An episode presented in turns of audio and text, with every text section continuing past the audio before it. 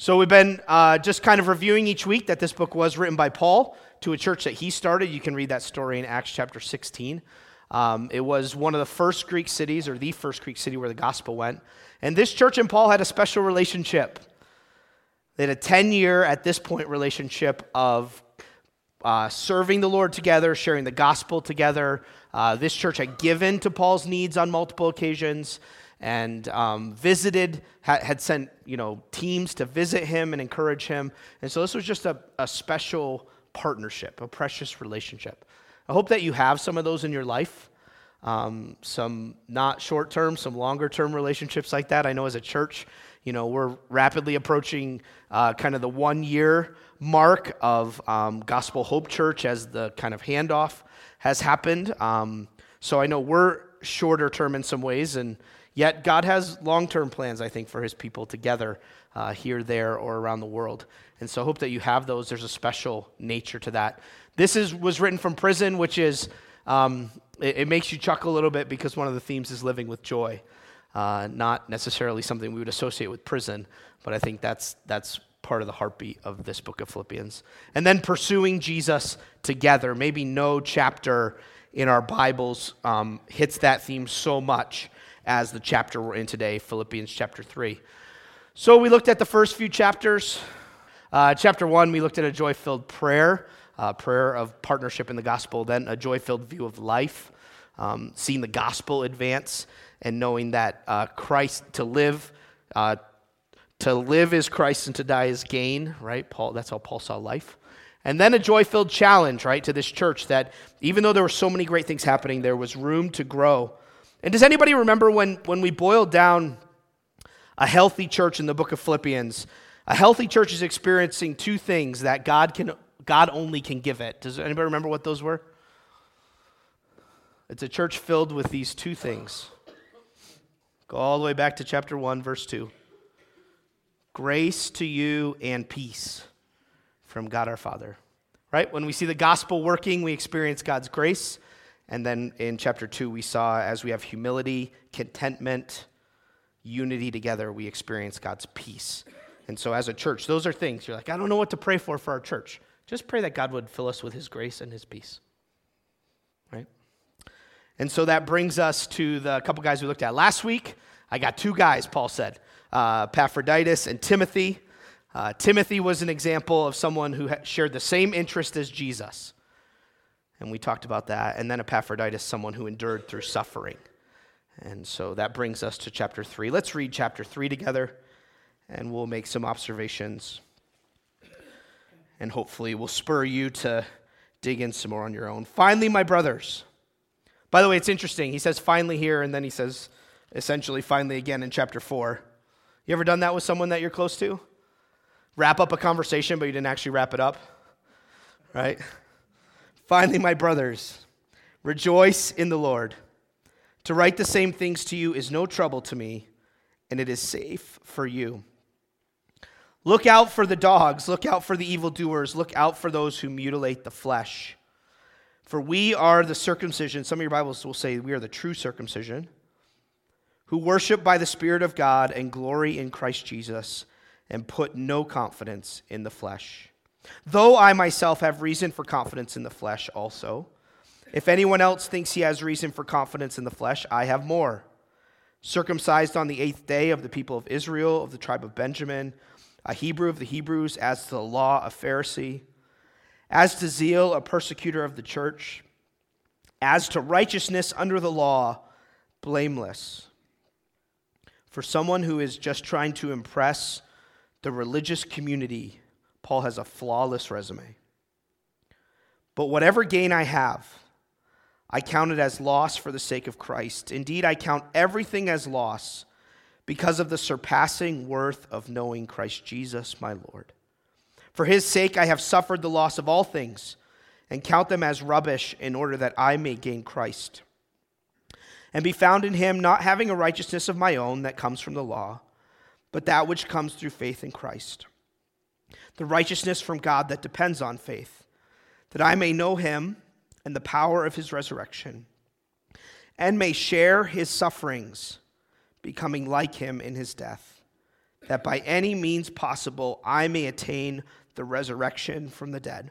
Not that I have already obtained this or am already perfect, but I press on to make it my own because Christ Jesus has made me his own.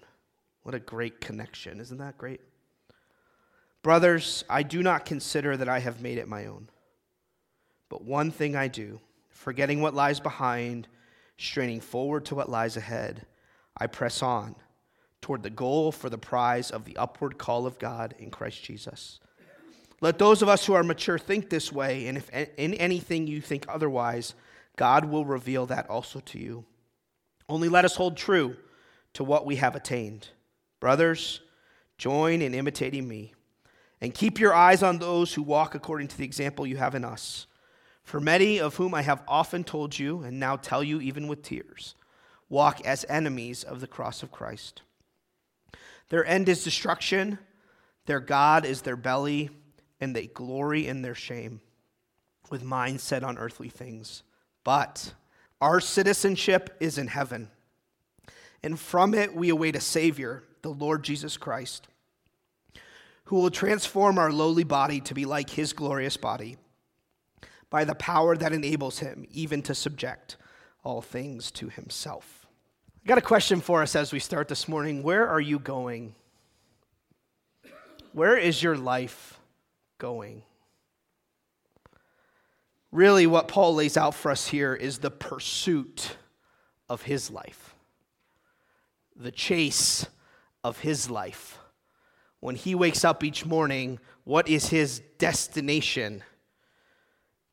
What's his focus? It's pretty easy to get lost, isn't it? I'm directionally challenged. I don't know if any of you are directionally challenged. Anybody else directionally challenged? Please tell me I'm not alone. Great. That makes me feel a lot better. Um, the, and the Lord has been kind to me. Um, we were in Indiana for uh, eight years, and in Indiana, all the roads are numbered, like they're numbered out here, except it has nothing to do with a temple up in the city. It has to do with miles. So, based on how far you are from I 70 or uh, State Road, you could tell if you were going on 450 north that you were um, like 4.5 miles from a place, and it was all east and west. So, that was great. Um, and for someone who's directionally challenged, I love living in Salt Lake City because someone could tell me they're, you know, east, west, north, south, and I'm like, I kind of know where that is. It's pretty amazing, right? But it's easy to get lost. And in life, it's easy to get off track, it's easy to get our focus distracted.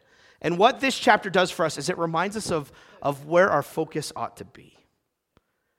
Isn't that what Paul boils down, us down to in verse 7 when he says, But whatever gain I had, I counted as loss for the sake of Christ.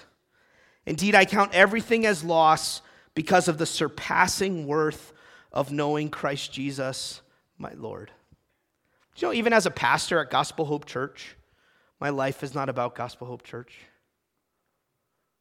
Right? As an employee at Intermountain Christian School, my life is not about Intermountain Christian School. As a husband, which is a precious and, and deeply meaningful relationship, my life doesn't begin and end with my marriage or my kids. There's actually a pursuit that is worth the entire investment of your life. So, Paul starts this section with a warning, right? He says in verse 2, Beware. He actually says it three times. Look out for the dogs, look out for the evildoers, look out for those who mutilate the flesh. You say, What in the world is that? In Paul's day, there were Judaizers who were teaching that on top of knowing Jesus, you had to keep the Old Testament law and you had to go through all these external, um, all this external keeping of the law in order to really be in good standing with God. And Paul calls them three names here. He calls them dogs. The idea is that they were outcasts. He calls them evildoers, even though they claimed to be doing something good, it was actually evil. And he calls them those who mutilate the flesh. And that's an allusion to Old Testament circumcision. And what Paul's essentially saying is um, if you teach another gospel, you're actually just having surgery. You're not actually anything legitimate. You're just mutilating the flesh. And so Paul's warning us that in, our fo- in, in an attempt to follow Jesus, we can get off track. We can listen to the wrong people, and it's dangerous. That false religion, that twisting of who Jesus is, that twisting of what God requires and desires, is actually not even remotely a good thing. It's evil. It should be avoided. And then he says, to be sure of your standing, look at verse 3 For we are the true circumcision, not just Jewish people, but people who are genuinely following Jesus. And here's what that looks like For we are the true circumcision who worship by the Spirit of God and glory in Christ Jesus and put no confidence in the flesh. Danny mentioned last week in, in, in our community group notes that Mark 4, verse 20, is actually a great verse on the essence of following Jesus. Those who hear the word and accept it and do it are, are at, it, at the base what it means to be a follower of Jesus. Well, this is actually a great description as well of some core realities of what it means to follow Jesus.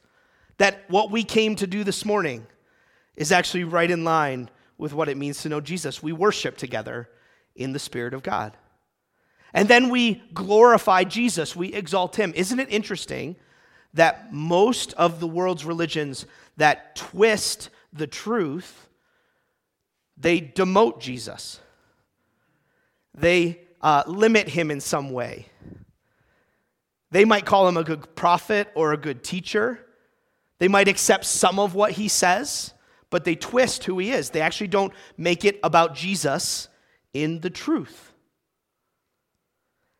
And then he says, and who put no confidence in the flesh. See, this is where error goes. When it makes less of Jesus, it makes more of us. And true followers of Jesus say, actually, it's all about Jesus. There's nothing impressive that I bring to the table. Don't we need that reminder regularly? Because we are easily impressed with ourselves. We put confidence in ourselves. And Paul says, actually, a true follower of Jesus learns to put no confidence in the flesh. I love that picture even this morning of the seed. It's actually not about like how great a sower I am.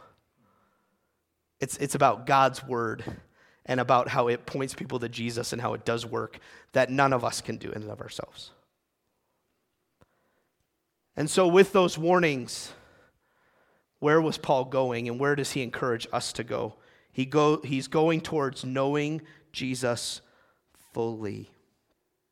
We read those verses in verses 7 and 8. But in order for Paul to know Jesus fully, there was some stuff he had to let go of, wasn't there? What did Paul have to let go of or devalue to the point of saying it's basically like rubbish?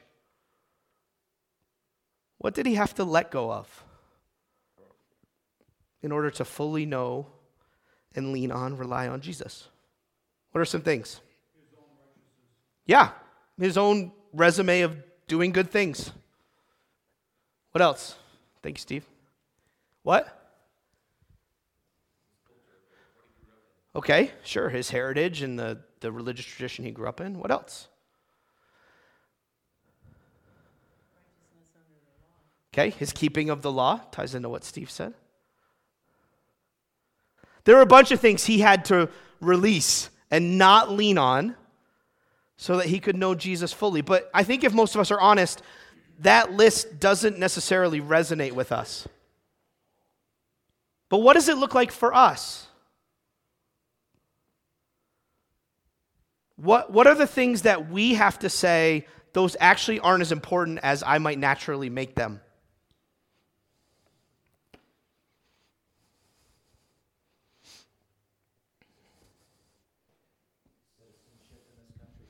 Okay, where, where I live and where I'm born. Are there things about that that are valuable and precious and we cherish? Yeah. But if my closeness to God is connected to my being American, I'm missing it. What else? Okay? That's going to tie right into something else we're about to touch on. Thank you, John. That's good. Our desire for comfort or safety. Okay, the way that things make sense to me naturally. Right? Not Proverbs. Don't lean on your own understanding. What else? Yeah. That's hard. Because we all have them. Opinions are like armpits. We all have them and they all stink.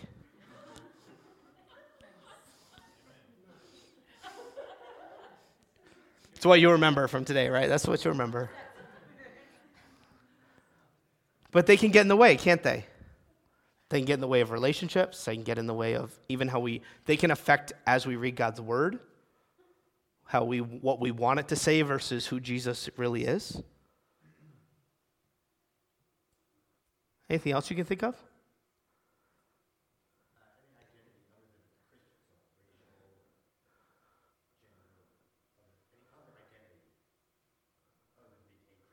Okay. So so who I who I am naturally or letting that define me.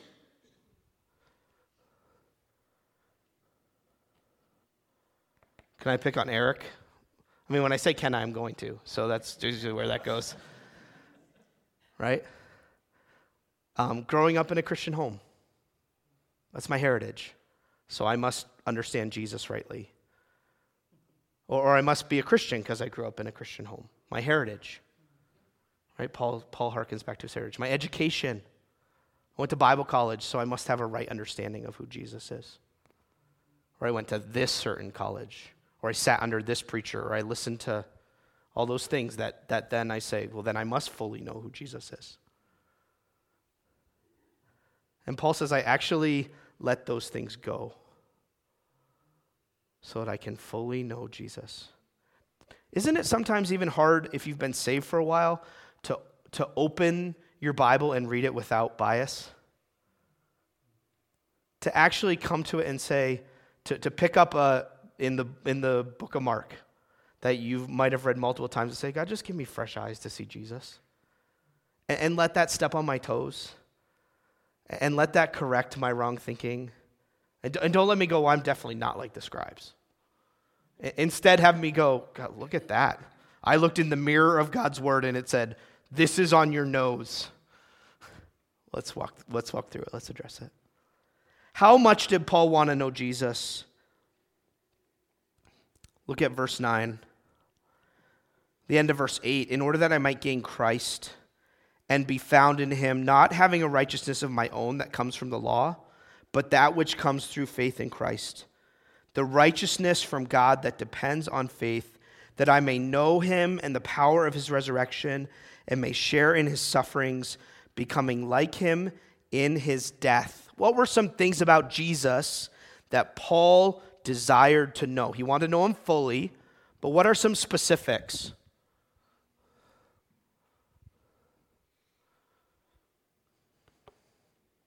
I'll give you a hint, it's in the verses we just read. He wanted to know his pain.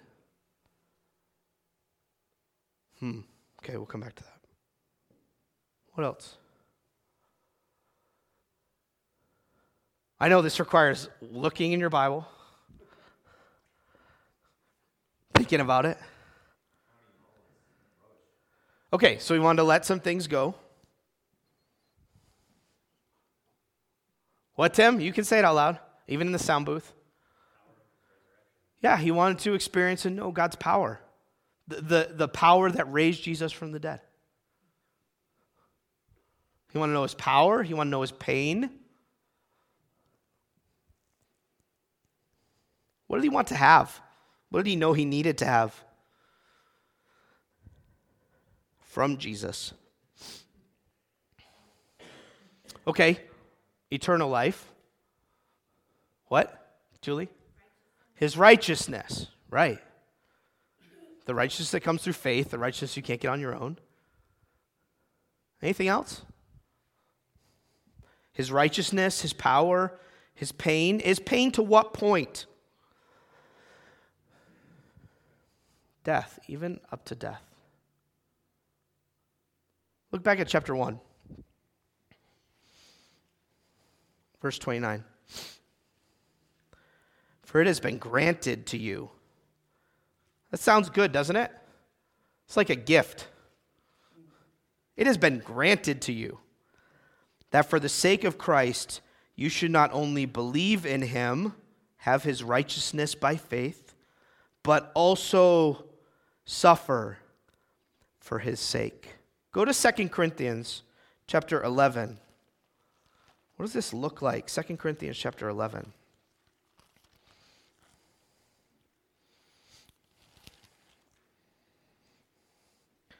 You actually hear some similarity here of Paul's heritage. Look at uh, the end of verse 21. But whatever anyone else dares to boast of, I'm speaking as a fool. I also dare to boast of that. Are they Hebrews? So am I. Are they Israelites? So am I. Are they offspring of Abraham? So am I. Are they servants of Christ? I am a better one. Paul's speaking um, kind of a, not obnoxiously, but just kind of mock in a mocking way. I'm talking like a madman with far greater labors, far more imprisonments, with countless beatings, and often near death. Five times I received at the hands of the Jews the forty lashes less one. Three times I was beaten with rods. Once I was stoned. Three times I was shipwrecked. A night and a day I was adrift at sea, on frequent journeys, in danger from rivers, danger from robbers, danger from my own people. You should underline that one. Just read the book of Acts. Danger from Gentiles, danger in the sea, danger in the wilderness danger from false brothers, in toil and hardship through many a sleepless night, in hunger and thirst, often without food, in cold and exposure, and apart from other things, there is the daily pressure on me of my anxiety for all the churches. Who is weak and I am not weak? Who is made to fall and I am not indignant? In a sense, Paul asked for that, didn't he? That I might know Jesus, I might have his righteousness, I, might, I, would know his power. By the way, isn't that where most of our prayers and desires end? I want Jesus' righteousness, and I want to know his power, the end. And Paul says, I, I want to know his pain. He wanted to experience and know Jesus at every level that he could. Do you? Do I? Go back to Philippians 3. Because I fight what John said. I want to have comfort. I want it to be easy. But what Paul says in chapter 1 is really true. It is a gift from God to suffer. It is a gift from God to endure hardship because you know Jesus more. Think about that. So I got a question. How do we help each other along the way to knowing Jesus? Based upon this idea of setting aside things that we would normally count on and wanting to know Jesus fully, how do we help each other do that?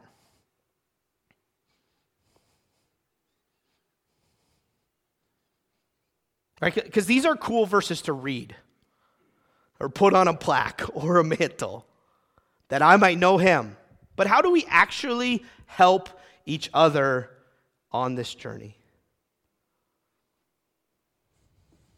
Nick? Okay. Okay.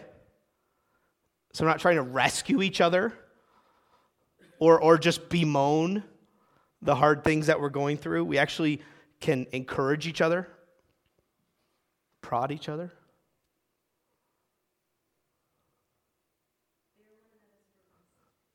Okay. How will that help us to know Jesus more?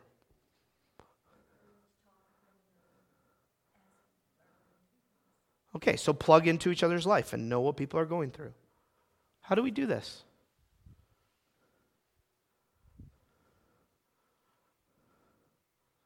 Is there any confronting we need to do? Challenging we need to do? I think too, sometimes we're quick to say, oh, you poor thing, I'm, let's, you, I'm so sorry you're this, instead of saying, wow, you get to suffer just like Jesus did. Hmm. You know, we don't turn it that way and just say, this is how you know him. Hmm. You're getting to know him better by suffering like this. We don't, we do not talk to, at least I don't talk like that. Yeah. Well, well, there's a difference, right, between bearing each other's burdens and just being a shoulder to cry on. There's actually a, a it's slight, but it's significant. But in that, you're pointing them to, yeah, I am, I am more like Jesus in this way. Right. I'm getting to know him better. Hmm. And in that, he's making me more like him Yeah. in the suffering. How do we do this? So we, we don't steer away from suffering. We don't make it about ourselves. We help point to Jesus. What do we need to do in terms of righteousness for one another? I didn't ask that well at all. What does Paul say is actually of no value when it comes to righteousness?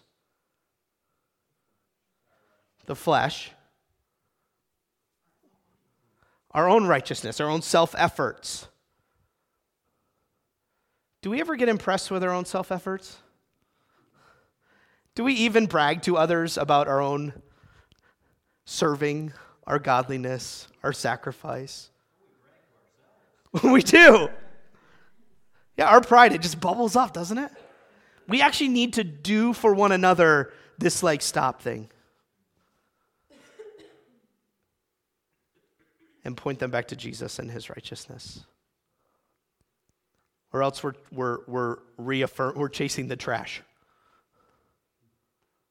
That doesn't mean we don't encourage one another. That means, doesn't mean we don't cheer together, right? But when we sense in each other our, our tendency to brag on our own self righteousness, we actually need to, we need to stop and stop each other.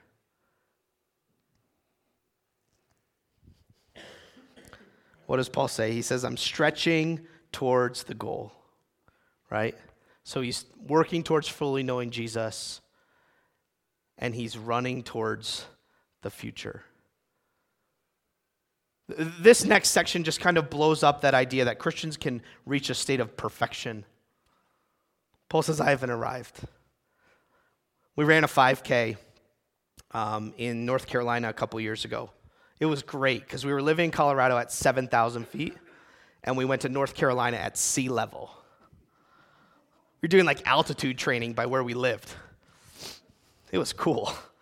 So we went, except that I didn't have a jogging stroller, and I was pushing Tim in a like quasi normal stroller. Not awesome. And Colleen was running ahead with her sister, and they were destroying me, pushing Tim. I was running at sea level, but the course was set up interestingly. So you kind of come around the last, or near the last corner, and you'd run down this long straightaway, but off to your right, you could see the finish line. So you had to kind of run, I don't know if I can, it's kind of like the finish line was where Steve is over there. Right, if you don't know Steve, he's all the way in the back corner. And so you were running like this, but you could see the end. And so you were running and you go, okay, I got that right turn and I'm through the finish line. You know what's the sense I get from Paul here? I see it. The resurrection, being with Jesus. My citizenship is in heaven, and I'm running down here and turning for home. That's where we're going. But we need that reminder sometimes, don't we? Because this straightaway seems really long and dead ended, but it's actually not. So, where are you going? Have you listened to someone that's gotten you off course? Or are you actually running to know Jesus? And are you running towards his return, towards your resurrection, towards your real home where your citizenship lies? That's what Philippians 3 reminds us to strain towards, to lean towards. I think my last mile there was my fastest mile because I could see it. And if you've lost sight of it, just keep going back to God's word because it keeps pointing you there that Jesus is coming back. and that heaven is our home, and that a resurrection is coming that'll fix all this stuff, where are we going? Lord, thank you for your word. Thank you for the way that it challenges us to know Jesus more. We all have imperfect knowledge of him. And we need to sense that our self righteousness is not of value, that His righteousness is all that we need. And we need to be reminded of the power that He has the power to take a seed and bring it to life and make it grow and bring it to harvest. And the pain that actually helps us to know Jesus more. Lord, some of us are in the midst of pain. And no, we're not persecuted, we're not being beaten like Paul was, but we're experiencing real pain. And Lord, would you, would you fix our eyes on Jesus and help us to know him more through the pain? And Lord, give us grace to strain for the finish line. None of us have arrived. There is much work to do and much work to be done in and through us. So we pray that your grace would, would drive us to the end. In Christ's name we pray.